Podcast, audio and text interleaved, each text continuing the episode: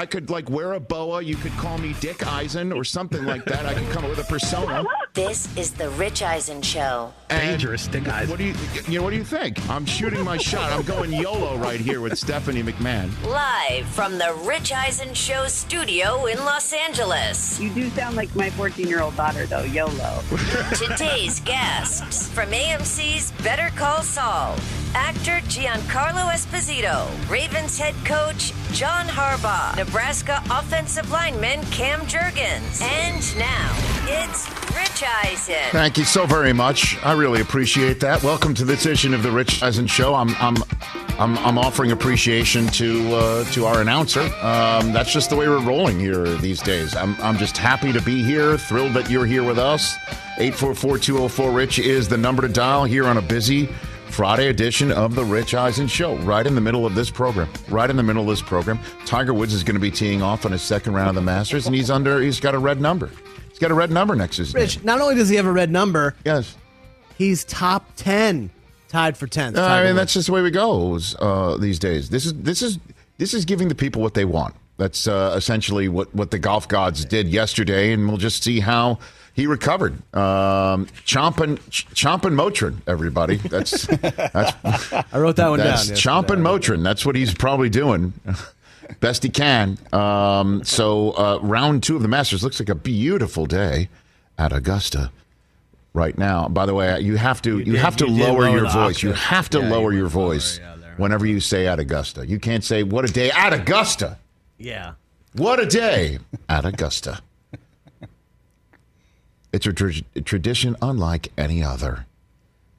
And see, it, you, normally you need to bring energy to the top of a show, like, "Hey, Chris Brockman, how are you today?" Hey, Rich, great to see you, man. Or, it's Friday. Or Master, it's Masters Friday. Masters Friday. Chris Brockman, how are you today? I'm great. I shortchanged Tiger. He's tied for ninth. Jay Felly is here as uh, DJ Mikey D, as in D's Nuts, isn't here today. See, it's just it's a different no, no, way. it's great. No. Uh, how are you, TJ Jefferson? Light the candle, sir. Light the candle. Well, first things first, this candle smells like Froot Loops, and you're saying the golf gods are fans of the OJs if they're going to give the people what they want. Did you get that candle from Goop?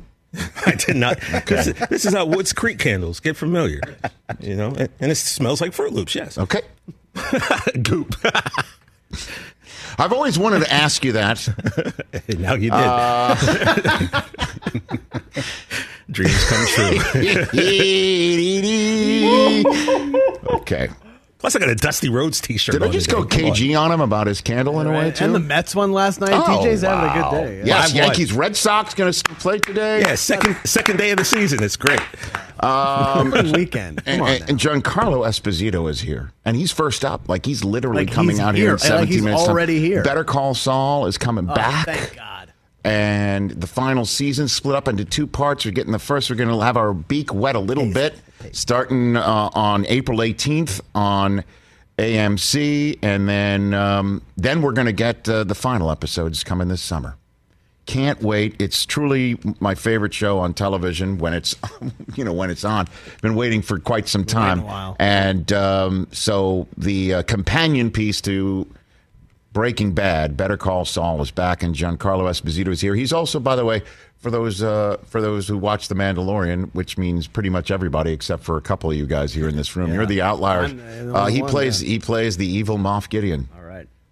I mean, when Star Wars reaches out to say, "Hey, you know, we need a Darth Vader type presence on this Sweet. show," would you like to do it? I, I assume the answer is yes. You had me at hello, right? If you're an actor of Giancarlo Esposito's stature. He was also uh, bugging out and do the right thing and uh, Dean Big Brother Almighty. But that might be too far back for some. Not at all. Not at all. Not at all. So he'll be coming out here shortly. John Harbaugh, hour two. How about them apples? Um, he's signed a long term contract. He's he's re-signed there. Quarterback's still saying what? Like I'll get around to it. I know you want to pay me nine figures, but I'll get around to, it. to it. Very rare. Very very rare. weird. And then uh, Rich, one of the quick, are you going to ask coach about like maybe his overtime scenarios? and situ- You have to, Absolutely. right? Yeah. Well, you're 0 for 1. Absolutely. You're 0 for 1 on the coach's overtime. Well, I mean, I don't know. I just think Mike Vrabel yesterday was just irritated by how long my windup was on the questions.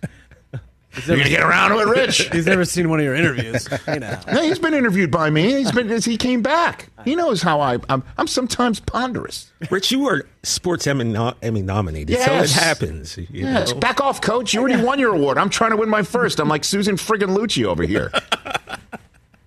it's my sixth nomination for best studio host. right? Congratulations. Yes, Thank you. It is an honor to be nominated. It is. It really is. As two, as And some this people show has have been been nom- nominated. Yes, And this Yeah. show has been nominated as well. Uh, all right, at any rate. um, one of the prospects that doesn't really get talked about very much, certainly an offensive lineman, Cam Jurgens, is on this program. Uh, one of the many reasons why we're having him on is I just love his name. Jurgens. He's got soft hands. And Oh, you uh, shook him? Or you and- shaking no, his hands, I should say. Jurgens. You get the Oh, joke? my The, the God. lotion. I mean, come on. My bad. Stick with me. I'm the shut up for the it's rest of the Friday. Work with us. Um, and, and plus, he's also his nickname is Beef, Beef Jurgens, and he's got his own line of beef jerky. And I just can't wait to talk to him about it. That's a that's Where- amazing. we got to get some jerky, right? from Nebraska. And also, if you see, you see his pro day video where he's just hopping around like Frogger. Yeah. Did you see that? It's just weird. I'm just glad he's healthy after that workout. He's joining us in hour three. Mike Florio as well. And one of the things to bring up with John Harbaugh, Florio with a fantastic post on on saying that an onside. Remember we had a caller talk about the new overtime rules mm-hmm. that an onside kick. Um, if you get the ball and you onside kick it and you recover it, can you now just get a field goal to win it? Especially even if you onside kick it and don't get it, and you already know you're getting the ball back to match whatever's happening. Obviously, you're putting your defense at a disadvantage by giving just half the field to the offense. Um, and then if you score the touchdown, do you go for the onside kick there and figure out, okay, if we score a touchdown, I'll go for an onside kick here. I recover. Game's over. Right. Um, and if I don't, all I got to do is just play defense. Um, doesn't matter. I, I know I'm giving them a short field, but once you get in the red zone, you got four shots. That's it. Do you do that? John Harbaugh, as you know, has a background. His specialty, he came from being a special teams coach. So lots to talk about with him when he joins us in hour number two.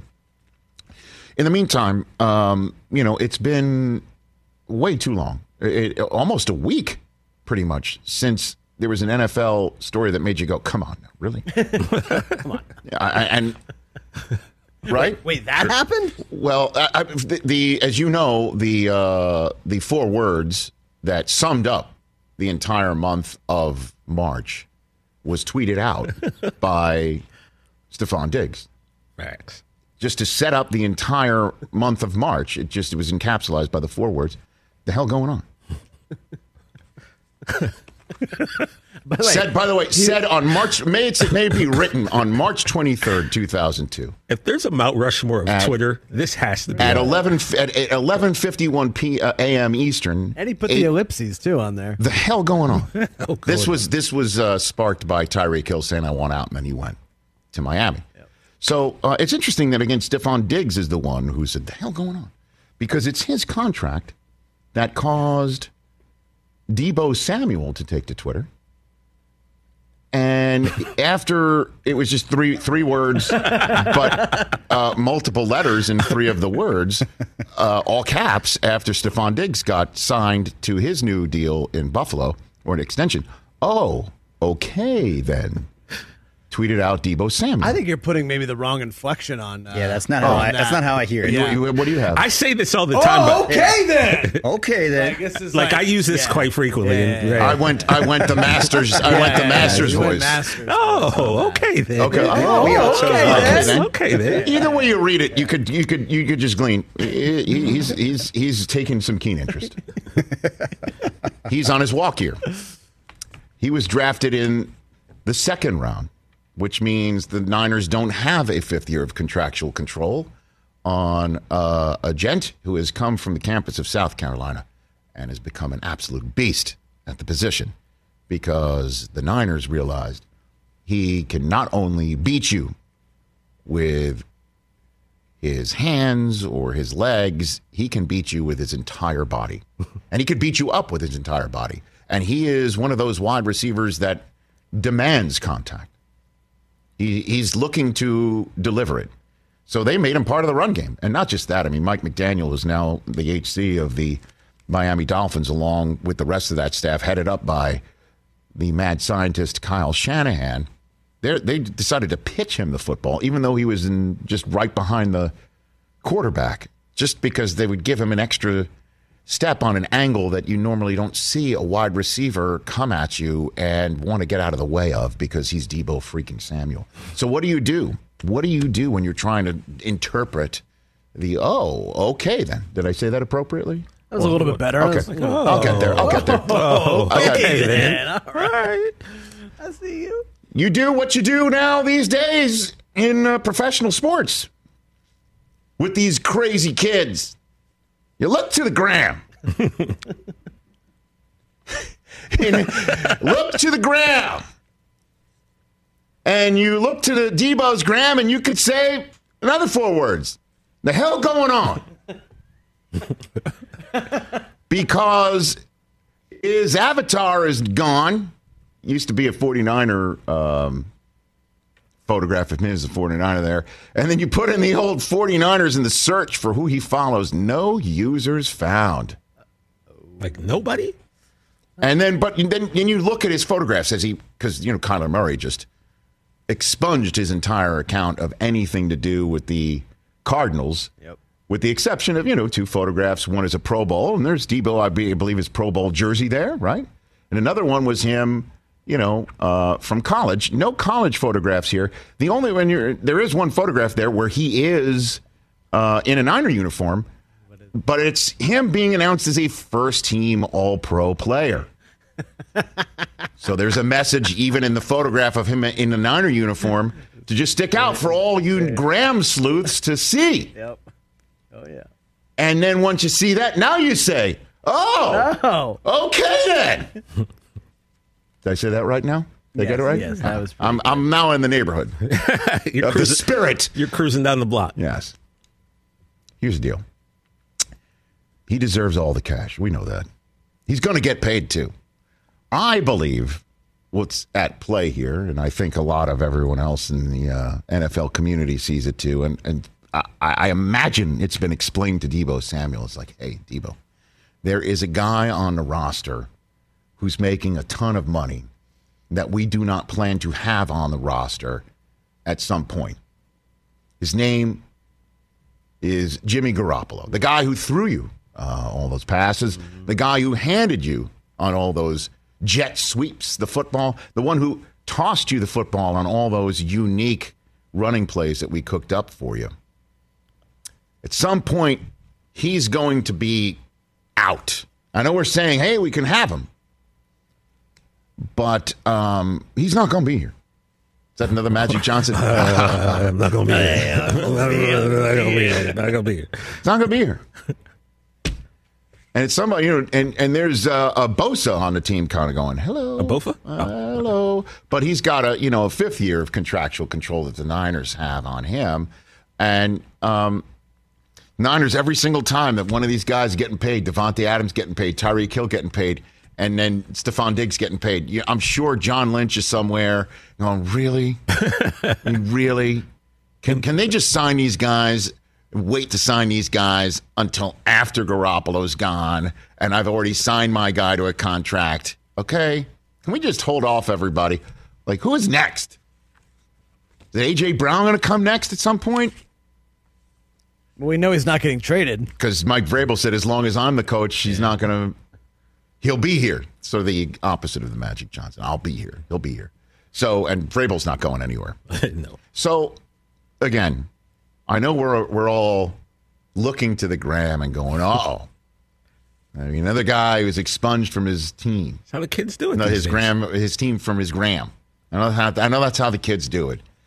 But the way the situation is for the Niners now, roster and the roster composition and the money that they have to spend and what they can spend, it's coming. And if this guy doesn't get paid, I mean, guess what? Well, it'll be franchise tag. And guess what? He's not going anywhere. And guess what? If he somehow does walk on the free agent market, Hello. 31 other teams will have him at hello Hello. Pay that man his money. because Five they will they will put all the cash on the table Back. and and so that's the way it's all working out. I know we're all like, "Oh, Deebo's the latest to do the the gram thing." The expunging of the photographs thing on it's the fun. gram. it's fun to pay attention to that. I know. I, I- and plus we missed look folks, uh, you can't blame us. I mean, it's been like a full week since the NFL gave us a the hell going on moment.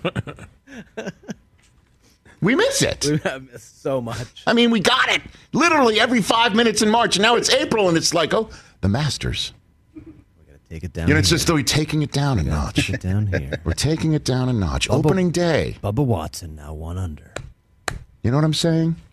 Like we're we're it's we're we're we, we're we need to get with the cadence now of the sports world, and we're trying to punch it back up. So Deebo, I'm I'm hoping you did what Murray did, which was archived your photos, right? Not delete them. Or you could just hire Kyler Murray's media guy, uh, your social media guy, to put your photographs back on. I mean, you- I'm looking at Deebo's page right now. He still has a, a full fleet of photos. of what? They're just him like in outfits. Yeah, coming to work. Yeah, he still has 164 posts. Oh, yeah. So Okay. Just nothing with Well, the, I mean, 40, he's not the gonna go 49ers cra- logo. He's not going to go crazy when he looks as fresh and clean as he does. I'm I mean, going to the- get the those man- photographs. the man knows how to dress. He does. Yeah, yeah. He can bring. He can bring all sorts of uh, thunder on that front too. I mean, going back even further, there's some South Carolina photos. Okay, on great. Here. I mean, That's great. Just no And- 49ers. well, there is one again. The one to remind everybody that he's first team All Pro. Well done. exactly. Excellent. Well played, sir. Well played. Let's see when James Garoppolo goes if they don't pay him. Then, then we can talk. Then we'll talk. Then we'll talk. But for the moment, thank you for the hell going on moment. That was great. I missed it. Feels awesome. Let's take a break. I cannot wait. One of my favorite guests on this program is back here in studio. One of my favorite shows on television is back on television in just a handful of days. Giancarlo Esposito when we come back right here on The Rich Eisen Show. Let's talk game time. Boy, do we love using game time tickets at the Rich Eisen Show. And every single time I've been watching the basketball playoffs on TV, I've been wondering what it would be like to be at these games. And when you choose your tickets on game time, you can see the view from your seat where the court is, where you are in relation to it, and then the all in prices. That's my favorite feature. The all in prices makes sure that you see the lowest price guarantee and also know exactly how much everything costs all in before you purchase. So all the guesswork is removed when you buy playoff tickets with Game Time. Download the Game Time app, create an account, and use my code RICH for $20 off your first purchase. Terms apply.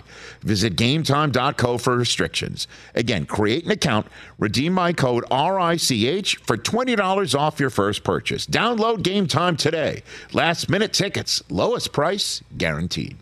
Hey, folks, it's time for the NFL draft, which means for me, I need a good night's sleep because if I don't have one, I'm just not myself. You know the deal. You know exactly how important it is to have quality sleep. It's a game changer for all of us. So, Sleep Number helps me. My sleep number setting is 60, my wife's setting is 70. We both get a great night's sleep because we could adjust the firmness of our mattress on each side.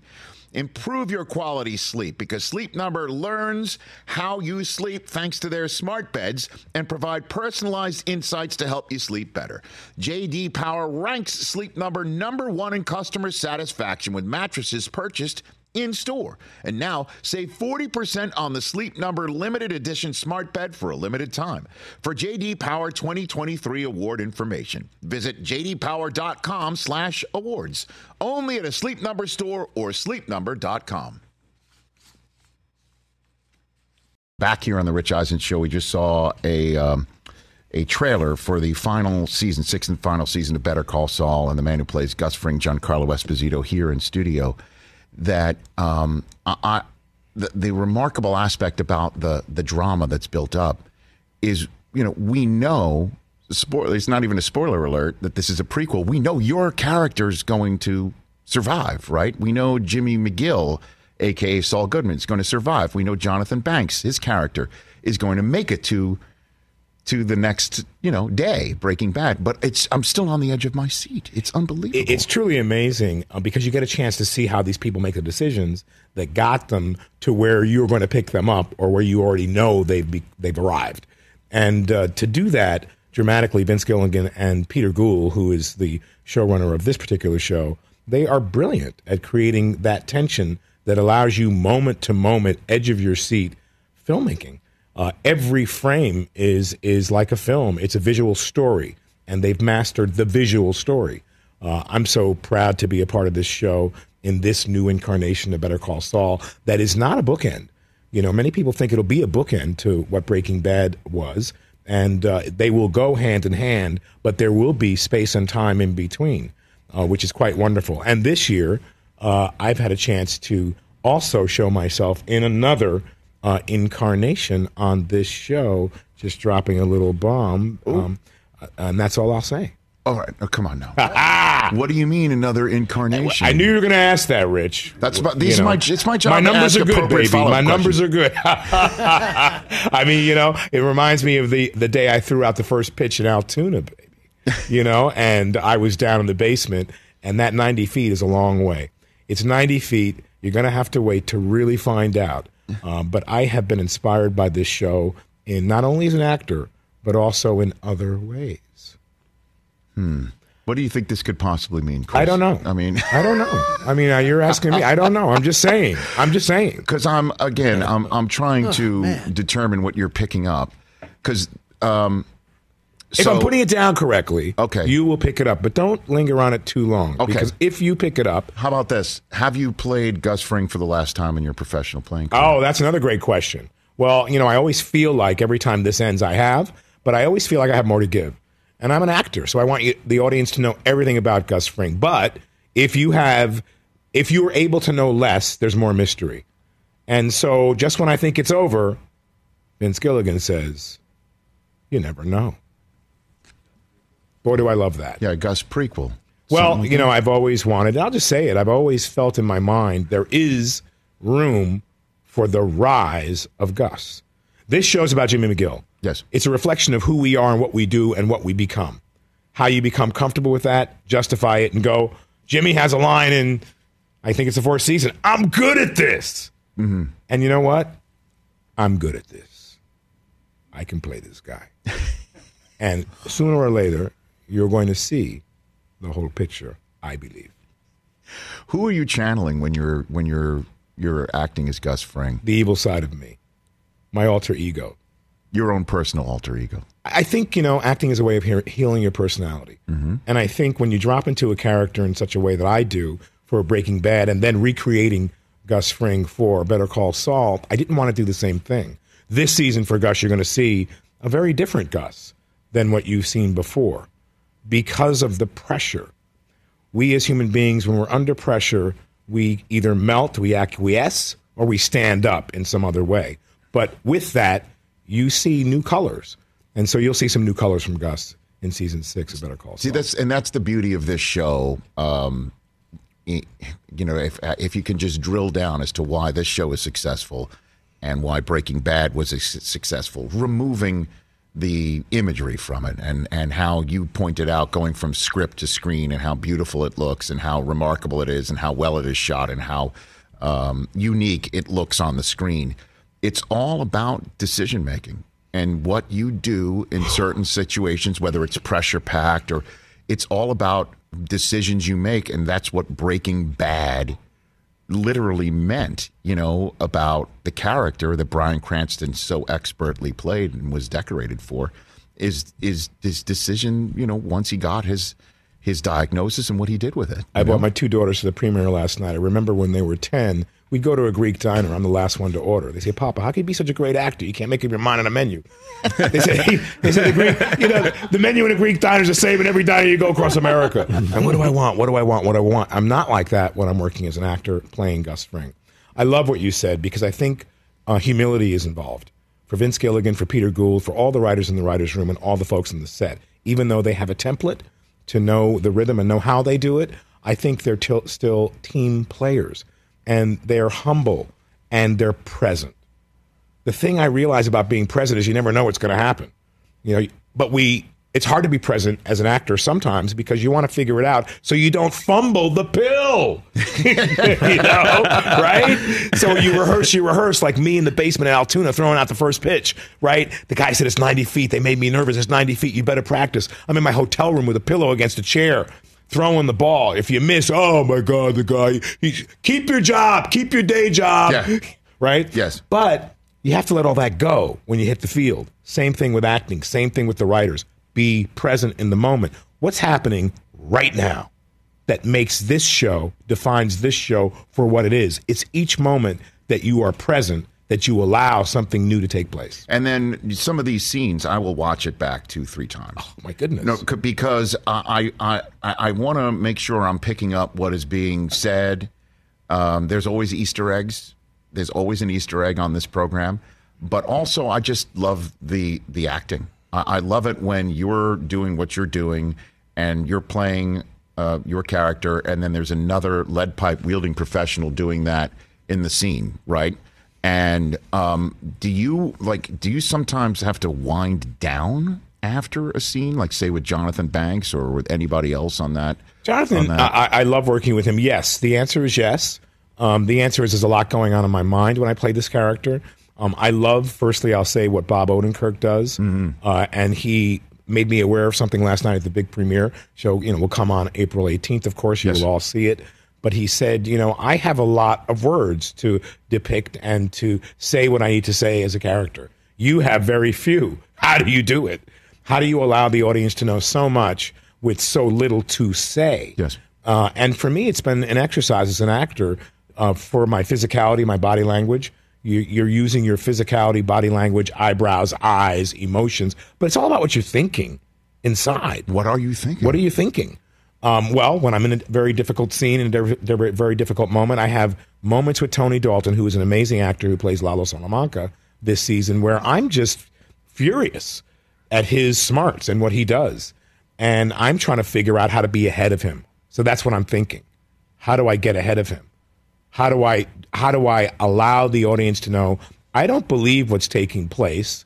I have questions. There's something else happening and then direct them to do things to help me know in my heart what really is the truth. You dig? Do. So there's always a some tape playing, but it's not just a random tape.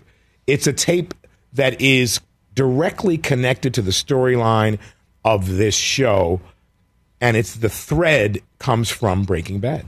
Giancarlo Esposito here on the Rich Eisen Show. Okay, um, twice now you've mentioned this first pitch. I need to hear more about this. What are you talking about? Your first pitch? You threw a first pitch at a Altoona farm team a couple of years back. Okay, and my dear friend Joe Cosentino, who is um, gone on to the, he used to play for the Red Sox. And we've got a big matchup coming this weekend with Yes, the Yankees indeed. and the Red Sox. Yes, great. And uh, so I went down to the farm team to throw out the first pitch, and I was very, very nervous. And I practiced in uh, the hotel room a few weeks before. He actually, Joe, my dear Big Bear friend, uh, he played for the Red Sox and then eventually went to the Yankees. Uh, and uh, for you know, short year or so. And uh, he gave me a bunch of balls and said, "You better practice. It's, it's a longer distance than you think." And I'm an athlete, and I was—I don't know if you know this. I, you may know this. You you know me a little bit. I've been here a few times. Yes. I was a, a catcher in Little League, and so I that started my baseball fandom. Mm-hmm. And so I realized that my analogies come from sports in my working career because it just doesn't happen overnight. You practice, you feel it. You know, you, you have to figure out. I, I loved you earlier. Even today, you said the guy's got soft hands. Yes. You know how to you know how to have a strong arm, accurate arm, but Yeah. have the right feel, touch. That's what I do in my work. So that throwing out that pitch made me real nervous. I practiced for a long time, and guess what? I threw a strike. Attaboy. I threw a first pitch at Dodger Stadium, um, and I, I was so nervous. I actually went to a mound and practiced. I had to, because as you know, if you screw it up, it's on YouTube forever. and um, so uh, I I uh, would have hit the right-handed hitter, but my lefty uh, left-handed hitter would have swung and missed at my junk. It would have gone right out of the zone. That's the way I'm looking at it. Love it. So, yeah, didn't bounce it. It wasn't embarrassing. Good. So he got through it. By the way, T.J. Jefferson over your right shoulder. Altoona. Have you ever been to that game? He's from Altoona. Yeah, it was So- you were in he? Alt- Oh, wow, I'm are from- you? That's my hometown. Yeah, and it was Wow, in I Altoona love it. Curve baseball. That's the the, the Pirates uh, affiliate there in Altoona. Oh, there you is the go. Curve, Now it is, yeah. So It's a I great think this was 2014 around that time. No, time. he said it was was just a couple years ago. Oh, That's couple, what he said. Yeah. Okay. Yeah, it's a great stadium. And what I refer to in the basement is they have a pitcher's mound in the basement Oh, okay. at that stadium. Uh, that is uh, obviously the the stats are exactly right. Right. Uh, but it's I was shocked. It's a bunker in the basement, and there's a mound, and you're not 90 feet, and there's the plate and the whole deal. But it still didn't tell the story of getting out there, people screaming, Oh, yeah. out in the open air, and being on that mound. I just do what I do for Gus Fring. Deep breaths, calm down, focus, and uh, get it across the plate, baby. I love it. But I only had to do it one time, Rich. That's it. That's all it is. These other guys got to do it over and over and over again. And then when you were a catcher for Little League in the Bronx, were you, was it uh, Danny Almonte on the mound? Was it that that, that yeah, right. Yeah, the uh, well, I mean, he's the—you're the same age, right? soon. Is it still too soon? Too soon. Too Well, How old was he instead of being He was 13? 23, I Well, think. no, he was supposed to be 12, but he was 14. Oh, oh, is that what it was? Oh, that's not that Well, bad. Remember, he was throwing like 95 He or something like mowing that. everybody Oh my god, Unbelievable. So, did you have any pop in your bat as a catcher? Is Little League at all? Yeah, I was a very, uh, I was a very good batter. Okay. Yep, absolutely. You know, I was, I was a strong kid. You know, I was hefty, and uh, I, I, you know, I think my, I think my mother. She came to one game, two games here or there, and uh, you know, I, I got a throw down from the third baseline to home plate. Yes. I got, a, I, I caught a, a runner in between, and uh, you know, one throw back and forth. I was a very good runner, and I just put the ball in my hand. And I just ran at him. I, I knew I was going to get to him before he got back to third. Yeah. And uh, but he turned and he tried to slip me, and I just put the ball, ball right in his gut. My mother was like, "Did you just punch him in the stomach?" I said, "No, the ball did. it wasn't me." It's not you. It was the, The ball. Come on, mom. So, who was your guy growing up? Was it um, Thurman Munson. Thurman Munson? I was literally going to say those. I knew you that were. name. Thurman Munson, being a catcher in Little League, and you're you're and he was from Ohio. My mother was from Cleveland. I grew up for a part time in Cleveland. It was all connected in some way. You know, um, baseball to me is just uh, a champion's game. It really is, and you have to have patience, and it moves a little faster than golf. I heard you talk about Tiger. We love them. The Masters. yeah, I'm picking up. I'm picking up on what you laid down, right, exactly. Yeah. I love it. But Thurman was your guy, huh? He was my guy. Me too. Yes, indeed. And I remember I was in summer camp when I heard the awful news about Yes, him. yes, indeed. It's like one of those moments, flashbulb memory for me, where I Just go. Yeah, I think it's the first time I realized that you die. you know, Yes, 1979. 79 like you know it, there is uh, there is some limit on our timing. We and some of us don't know when. And uh, that's okay. Give us a lot of joy as um, we all want to bring joy to our world in, in certain ways. And little things make you happy. And for me it's the little things in life that really allow me to to realize how much we affect each other. Like that plaque on your desk Yeah, best dad ever. I know we're we're we're we're, we're we'll do battle on that front. Um, Giancarlo Esposito here on the Rich Eisen Show. Okay, so let's c- combine two of your loves and passions: baseball and acting. Why not? Okay, uh, to your right, sir, underneath your hat is a Rich Eisen Show card. We have written down on it three sentences that are a promo, like a, a baseball broadcast promo, promoting the upcoming game between the Yankees and the Red Sox on opening day. I'd like you to read these uh, words and three different characters that you've played. Okay. Uh, first one, I'd like you to read these words as uh, community friendly.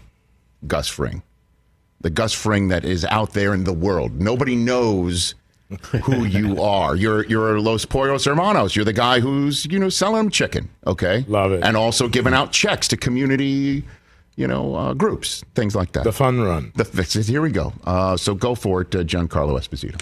It's opening day, and it's a battle of good versus evil. The latest chapter of the long standing rivalry between the Boston Red Sox and the New York Yankees. From Yankee Stadium in the Bronx, the sun is out, and it is a great day for baseball. Now that we have that, I'd like you to read it as drug warlord Gus Fring. If you can channel that right now and read the same lines. It's opening day, and it's a battle of good versus evil. The latest chapter of the long standing rivalry between the Boston Red Sox and the New York Yankees. From Yankee Stadium in the Bronx, the sun is out, and it is a great day for baseball. Oh my gosh, Rich, you just like you're fun. I love being put on the spot by you. Okay, here we go. I'm a- scared right now. Then here's the last one. Then here's one, lo- one, one more. All right. one more. I'd like you to read this as Moff Gideon, the evil Moff Gideon, who you play so expertly in The Mandalorian, if you don't mind. The floor is yours. You have something I want. it's opening day, and it's a battle of good versus evil. The latest chapter of the long standing rivalry between the Boston Red Sox and the New York Yankees. From Yankee Stadium in the Bronx, the sun is out, and it is a great day for baseball. Masterclass. What fun you are! Now, how would uh, Big Brother Almighty? do There you go, baby. Oh, when do I? When do? When do uh, I and uh, my children, the whole family, get more Mandalorian? When You'll get that? it soon. Uh, you'll get it soon. Uh, I've got a little few things to do in regard to that to put some finishing touches on Okay. what I do. Okay. Uh, but I believe it'll be sometime this summer. No date set yet, but coming soon. Okay. How?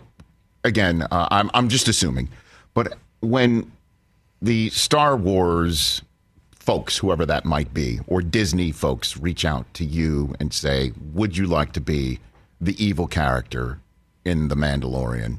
In the Star Wars over the first television show based on it. How quickly do you say yes to that? Oh my goodness. Jon Favreau called me, said, I have good news and bad news. I said, What's the good news? He said, I wrote a role for you in uh, Mandalorian, specifically for you. And I said, Wow, fantastic. What's the bad news? The bad news is all the money's going on the screen. Uh, and I said, Is there more good news? How about back end, baby? and he said to me, Disney's doing it. Wow. I have nothing but great things to say about this studio, about this franchise, Yes. uh, in regard to how they have enlightened our children to mythology and to what's right and how to go about doing what's right, how to be in service. The Mandalorian is service. And thankfully, they, I've been on another job in New York and pandemic hit, things have gotten backed up and they have waited for me with such wonderful love and respect for me to come back and, and do what I do um, and love to do. So uh, this is a great show. You say yes. And then you say, I've got one caveat, Jon. He's like, oh, what's that? I said, I must have a cape. Yeah, damn straight, baby.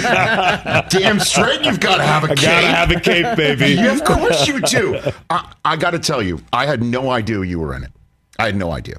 And we're watching it, my wife Susie and, and I, who are huge fans of yours and everything else that you've done. And my kids, as you might imagine, they have, they're 13, 11, and 8. So subtract a year and a half or whenever the first season of Mandalorian we were watching it is. They have yet to see, you know, do the right thing and Better Call Saul. And, and you know, they've yet to see a lot. They haven't seen the usual suspects yet. And so you pop up as Moff Gideon. And it dawns on me that you are now the evil character, the Vader of this equation. That's right. Okay.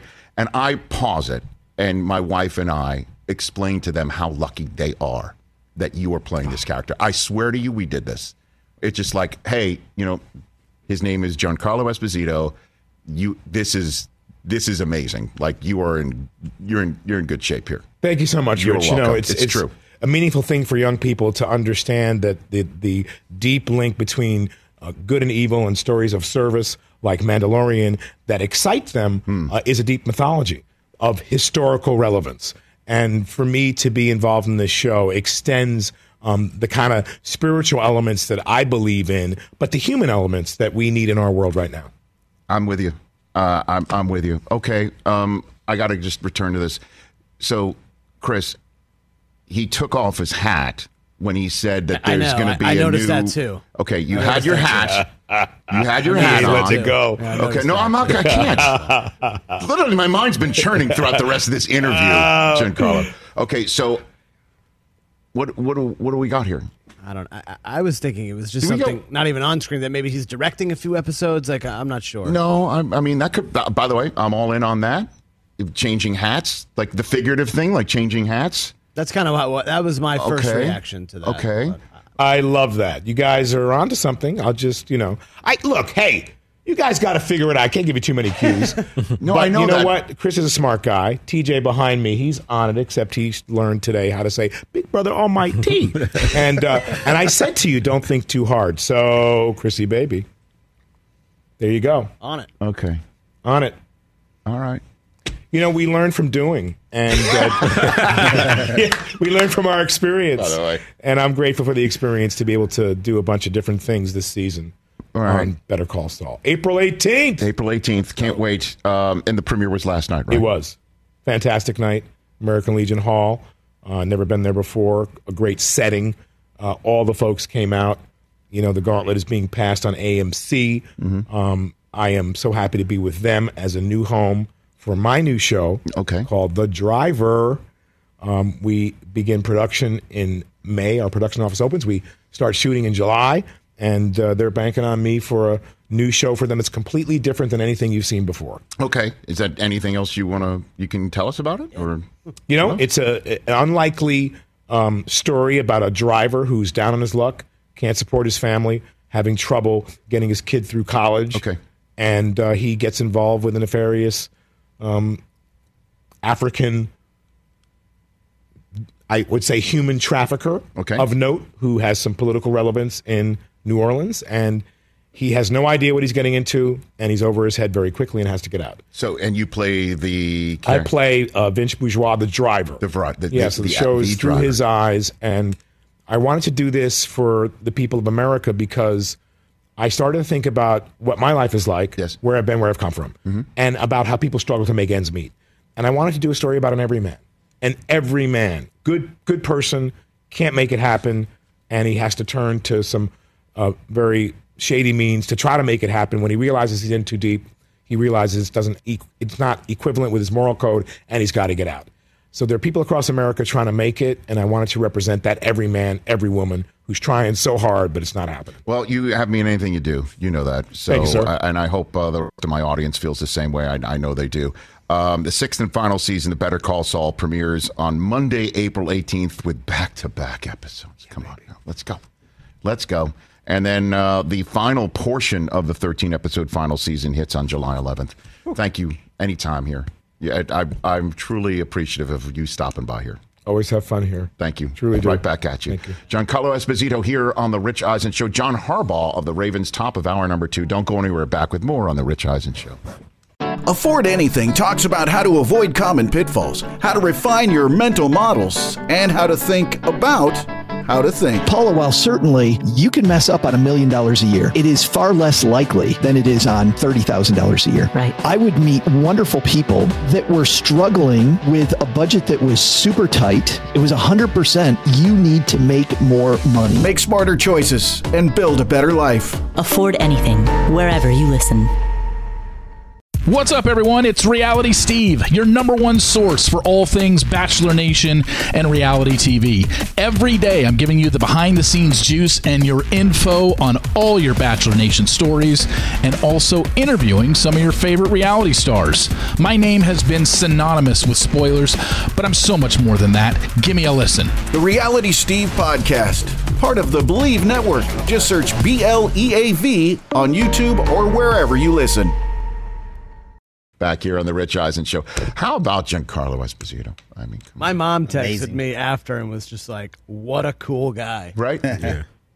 Right. Absolutely the coolest. So smooth. What a career, too. I mean, you're making do the right thing references, and um, and rightfully so.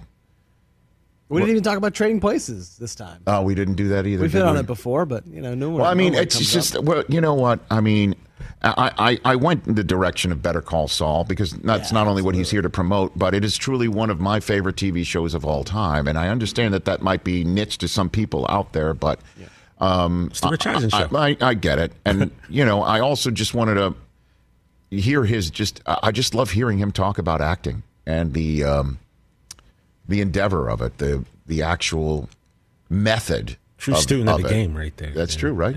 And then, uh, I mean, twice he talked about his first pitch thrown out, and I'm like, okay, I got to ask him about this now. Altoona. Certainly, it's from Altoona. Yeah. And that was school. I mean, we talked uh, do the right thing, but uh, Dean Big Brother Almighty, as he said, that's actually School Daze. It's a Oh, that's right. another okay, movie. my bad. Yeah, I had no, I had no idea about him throwing the first pitch out at an Altoona curve game. Normally, when things go on in Altoona, I hear about them, so I'm, I'm a little bit like, That's unbelievable. How'd How'd that get past you? yeah, was on the pay Uh, no it was below, it was below the fold. It was below the fold. And That's where I live. And it's where you live, below the fold. Uh, next time we'll get above the. Hey, if we win the Emmy uh, for best studio show daily, maybe you'll be above the fold when they write about it in the Altoona newspaper. Neil Rudel will have to put me above the fold. Plus, that. I also wanted to talk with him about it um, first pitch because we share throwing out ceremonial first pitches. Mine's on the uh, West Coast. His was in the Eastern Time Zone. So no, it was it was the East Coast pitch for sure. Just can't resist. Can't help He yourself. can't resist. Can't help yourself. You know why they call them haters, Chris? Because that's what they do. why? Well, hey, I, I appreciate a good hate every now and then. Good point. Good point. and plus, I, I, I'm appreciative of um, of living in the moment. Okay, and that's what we always try to do here on the program. And uh, I just know that my time of having Chris Brockman's attention on live television and radio is quickly Got about, waning got about 40 minutes left. when Tiger Woods tees off in the second round. Tiger Right. Woods, y'all. Right, got we'll be right in the middle of. I'll be in the 45 middle of. Some, I'm, I'm in the. Honestly, yesterday I'm interviewing people, and all of a sudden I see uh, off to my left. I'm like, uh. Well, that was when he whipped out on oh! five. I mean, I feel like that was a worthy It'll reaction. be time for you'll be ready for Brockman to do the news, and he'll be like, like "Wait, what?" You know what I mean? It's a worthy reaction. You I mean, know, all of what's more likely is coming up later. I, it's all good. is uh, Pete Alonso okay? Took one off of uh, his, Man, his headgear last yeah, night. I mean, the you know, I mean, he's the polar bear, so he hopped up right away, and he thought he was going to head to first base, and Buck's shoulder was like, No, no. Showalter was like, no, no, no, no. yeah, there's 161 Yeah, other yeah, of yeah. these, man. But yeah, he took a pitch off the shoulder, and uh, I think it's called the C cup of the of the, your batting helmet. It's like a little addition. Yeah, to everyone's the, been wearing those extensions. Yeah, now. and it caught. Luckily, if he didn't have that, he would have took it right in the jaw. Rich, it was. Did he get that from Goop too? I don't think Gwyneth sells those. Um, Stop. Bobby Witt Jr. Uh, with his. Yo, uh, talk about how about two debut, roo- right? two rookies? One in yesterday with some game-winning hits. His was like a, an eighth inning go-ahead hit, and the the Royals won his That first his ma- fir- his first first major league hit, hit. yeah. It's a game-winning hit. Bobby Witt. How about that? Bobby Witt's kid, Amazing. right? He's one of the top prospects. And then on National Baseball, yeah. Beer Day, beer. a rookie didn't even named know- Seth Beer. I didn't know that it was Beer Day. I was watching that game because I view Darvish in fantasy. Mm, and, It's just like, but it, it's like Mother's Day. Every day's beer day for people. yeah, That's- especially this weekend. Huh? Especially this weekend. This weekend, yeah. Masters. last opening day. weekend too. It was hot. Was it hot where you were at yesterday? Uh, yes. It was high 90s at my house. It was like li- living in an oven, man. Yeah. Took uh, took Coop to uh, his little Oh league yeah, how was that? Oh, you went to the Kings game too. Oh, right? went Oh, to the yeah, Kings game. yeah, so- Yeah, yep, yep, yep. I turned the AC on yesterday for a little bit. Is that right? Yeah, yeah. That's one of those bit. days where it's less than eighty-two degrees. That's for damn sure on your thermostat. What the hell's the matter with those people? I don't know. So John Harbaugh's coming up at the top of the next hour of the Baltimore Ravens. Front uh, is the top of the flow chart on the coaching staff. One of my favorite people, John Harbaugh. Who's got it better than us? Yes, sir. He's joining us. And we'll talk Lamar Jackson. We'll talk about the Ravens. We'll talk about the new overtime rules and more coming up next. Took Cooper to his first hockey game yesterday. saw that. What did he think? Um, Kings games are awesome. They are. Well, again, he hasn't watched all that much hockey. but I'll hockey in honest. person is just kind of a Well, there's new it, fun it's thing. it, it, it's there. You, you could make the case that there is no better sport to see in person, Yeah. And you could make the case that no sport is served less by watching it on television than hockey. right. You know, I, I remember, you know, the advent of high definition televisions and 4K is huge for hockey because because television sets went from square to rectangle, and actually the ice fits much better on rectangle. And um, Easier to see the puck too. but yeah, I'm just follow explaining explaining what offsides and icing and everything like that is. You know, it was like basic stuff. But he picked it up right away, and so the first goal he scored, he saw scored by the Kings to get the crowd going was a shorthanded. Oh, how about that? His first home goal Nice. was shorthanded. awesome. Um, he saw a That's what's up. That's what's up. That's right. 'cause then do, let's do them hockey, right? Do that hockey. You should do that. Was, it, was he surprised a at how of cold it was? He was surprised by how cold it was. Yeah. Yeah, the hockey. I mean, it's freezing. Right, If we you got sit a, in the lower level, it's cold. we got a hot chocolate. yeah. A little hot chocolate. Just the two of you great. went. He loved the zamboni. He loved seeing the ice get scooped up during you know uh, you know the ice crew coming out and scooping it up by uh, shovels. You know, Mm-hmm. Yeah, they're and the ice crew is uh, you know they're pretty nice fun. to look at. hockey's fun. Quite Yeah, attractive. he- you know, and, and you could tell uh, a, a kid of 11 who's never been at hockey before can just by eyesight see how talented Connor McDavid is. Yeah. Because it was against the yeah. Oilers. You could see how big he is. You could see how talented he is. How fast they see, move. Yes, man. indeed. You could see all of Any that. fights? In the stands? You know, Because you know that's all he'll I talk know. about. It's just maybe on the ice. I don't know. There is nothing like you know the usual stuff the kids dig, which is seeing shirtless guys dancing on jumbotrons and things like that. there was some serious stunting there, but nothing gets a kid going, and it's just uh, uh, you know it's one of those things you'll do anything for a kid. You'll do anything for your kid, right? So when they start throwing free t-shirts like- in the stands, You're trying to- like I would literally cut somebody's throat to get that shirt, and it's just like what twelve bucks. It stupid. won't fit. Doesn't means- matter. it means large, more when you like- catch Like it. that's the only time he got up out of his seat. Was it just the two of you? He turns, yeah. He turns to me because I, I want, I, I, I want to get one of these T-shirts, Dad. And I'm like, how can I get one of these? Let's these? go. Well, I could get one for you, you know, outside at the stand, but you know, that's the way it goes. That's the way it goes.